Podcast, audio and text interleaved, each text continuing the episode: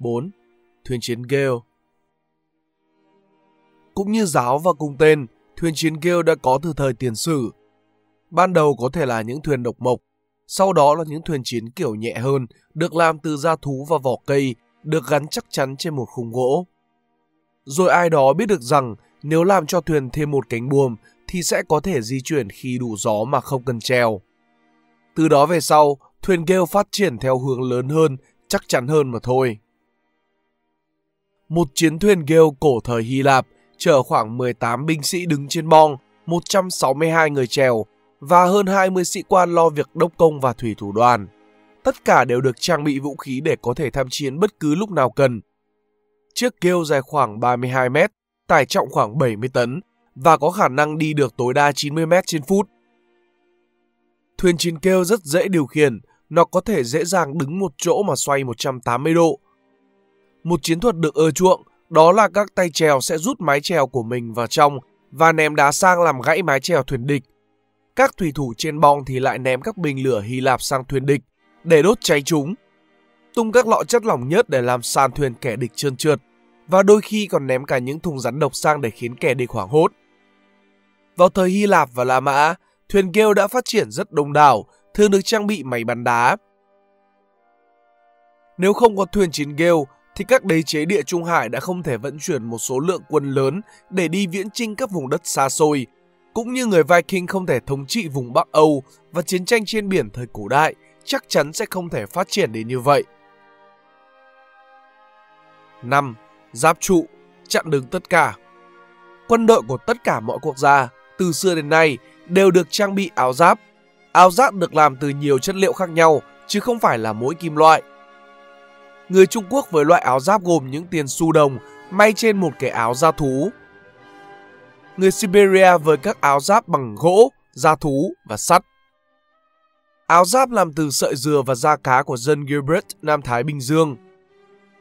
Ở Hy Lạp, áo giáp được làm từ những sợi vải lanh và áo giáp da rất phổ biến.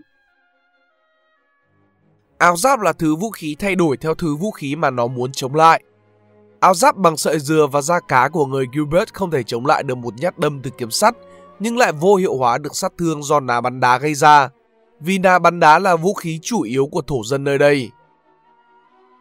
Người Celt phát minh ra loại áo giáp đan sợi được làm từ hàng ngàn sợi dây đan chằng chịt với nhau.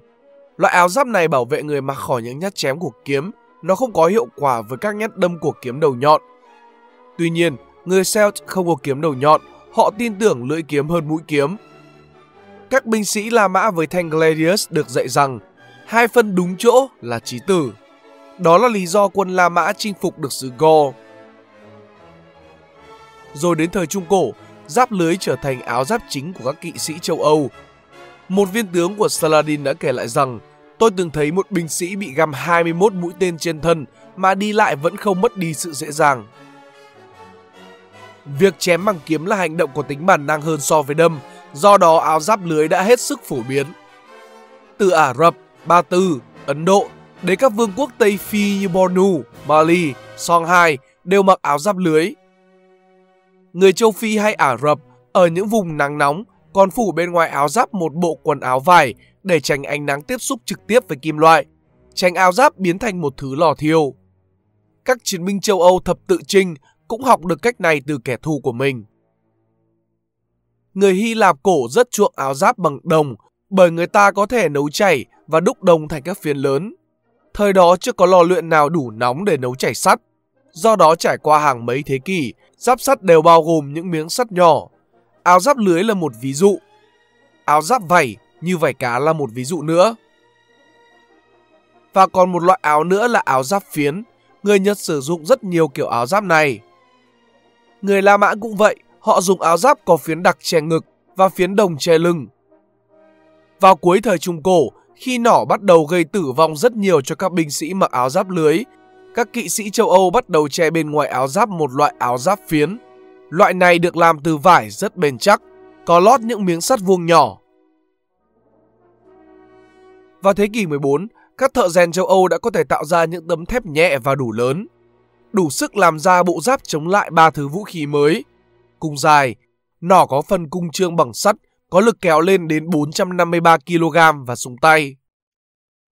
Vũ khí ngày càng mạnh nên giáp ngày càng dày. Đến một lúc nào đó, giáp dày đến nỗi quá nặng, người ta không thể mặc lên được. Dần dần người ta thay thế giáp chân bằng những đôi ủng da bò dài đến tận đùi. Đến thế kỷ 17, áo da bò cũng thay thế dần áo giáp sắt phần thân. Tất cả phần giáp nói trên đều không hiệu quả bằng phần giáp được cầm trên tay, cái khiên. Một mũi tên nỏ ở tầm gần có thể bắn xuyên thủng được những phiến kim loại che ngực. Tuy không thể xuyên qua hết được mà chỉ ghim sâu phân nửa, nhưng phân nửa của một mũi tên dài 7 tấc thì cũng dư sức giết chết một người mặc giáp. Nếu mũi tên đó có bắn vào tấm khiên và đạt sức thủng y như vậy, nó cũng không thể chạm được vào cơ thể. Hoặc nếu nó xuyên qua tấm khiên thì cũng không còn đủ mạnh để xuyên qua bất cứ loại áo giáp nào nữa. Khiên đối với quân đội Hy Lạp rất quan trọng. Các chiến binh hoplite gọi khiên là hoplon. Đối với một hoplite, việc để mất khiên là một sự nhục nhã vô cùng. Các cung thủ hai quân nỏ không thể cầm được khiên, nhưng họ đã nghĩ ra một cách đó là đeo những tấm khiên lớn phía sau lưng. Khi nạp đạn thì sẽ quay lưng về phía địch. Nhưng cách này thì khiên quá sát với thân thể. Có một cách khác nữa là các tấm khiên đứng, những tấm khiên lớn đặt trống trên mặt đất. Đây là một cách hiệu quả đến nỗi mà tại nhiều quốc gia nó trở thành phần giáp trụ duy nhất. Các kiếm sĩ bộ binh Tây Ban Nha ở thế kỷ 16 con sử dụng loại khiên chống lại được cả những phát súng lục. Sự ra đời của thuốc nổ không làm cho giáp trụ biến mất. Thế chiến 1 đã chứng kiến sự trở lại của giáp trụ quy mô và chính thức. Món phổ biến nhất là mũ sắt, bảo vệ sinh sĩ chiến đấu dưới hàm hào khỏi mảnh bom mìn. Trong Thế chiến thứ hai, phi hành đoàn trên các máy bay đều mặc áo giáp chống đạn, chống lại những mảnh đạn từ súng phòng không. Giai đoạn cuối chiến tranh Triều Tiên, bộ binh mặc những áo chống đạn làm bằng ni lông. Những loại giáp chỉ chống lại được mảnh đạn đại bác hay súng lục chứ không chống lại được súng trường. Hiện nay, áo giáp xốp Kevlar có những phiến giáp bằng kim loại, sứ hay nhựa mà có thể chống được hầu hết các loại đạn súng trường. Các đơn vị chống bạo động thường hay mặc áo giáp Kevlar này. Binh lính thời hiện đại đang được trang bị giáp trụ triệt để để không thua gì binh lính đánh giáo thời thế kỷ thứ 17. 6. Chiến mã xa cỗ xe ngựa làm thay đổi chiến trường. Khoảng 1750 năm trước công nguyên, người Hyksos từ vùng Lưỡng Hà đã tràn vào xâm lược toàn bộ Ai Cập một cách chóng vánh mà không vấp phải một sự kháng cự nào đáng kể. Có được điều đó là nhờ truyền thống chiến tranh cơ động bằng chiến mã xa của người Hyksos đã giúp họ lần lướt các dân tộc Ai Cập vốn bị cô lập từ xưa nay. Người Hyksos đã dùng những cỗ chiến xa hai ngựa kéo một người lái xe, một người dùng cung tổng hợp bắn vào kẻ địch. Thế rồi người Hyksos đã phạm phải sai lầm khi không chiếm lấy vùng thượng Ai Cập, nơi có đồi núi chật hẹp, vốn không phù hợp với một dân tộc chuyên dùng chiến mã xa như họ. Sự trì hoãn đó đã giúp cho người Ai Cập phương Nam có thời gian để học cách chế tạo cung tổng hợp, học cách thuần dưỡng ngựa và đặc biệt là học cách chế tạo và sử dụng chiến mã xa như người Hyksos. Để rồi người Ai Cập đã trở lại và đánh bật người Hyksos ra khỏi lãnh thổ, thậm chí còn đánh đuổi đến tận quê hương của họ. Quê hương của chiến mã xa là vùng lưỡng hà của người Summer. Đầu tiên nó là một cỗ xe bốn bánh đồng trục, được hai lừa kéo, có thành cao. Bên trong có một người lái xe và một người ném lao. Nó khá cồng kênh và xoay trở khó khăn. Sau đó người Summer cải tiến thành xe hai bánh vẫn do lừa kéo, nó đã trở nên linh hoạt hơn, mặc dù vẫn còn gồng kềnh nhưng rất có giá trị trên chiến trận khi đối đầu với những đối thủ chậm chạp như Phalanx chẳng hạn.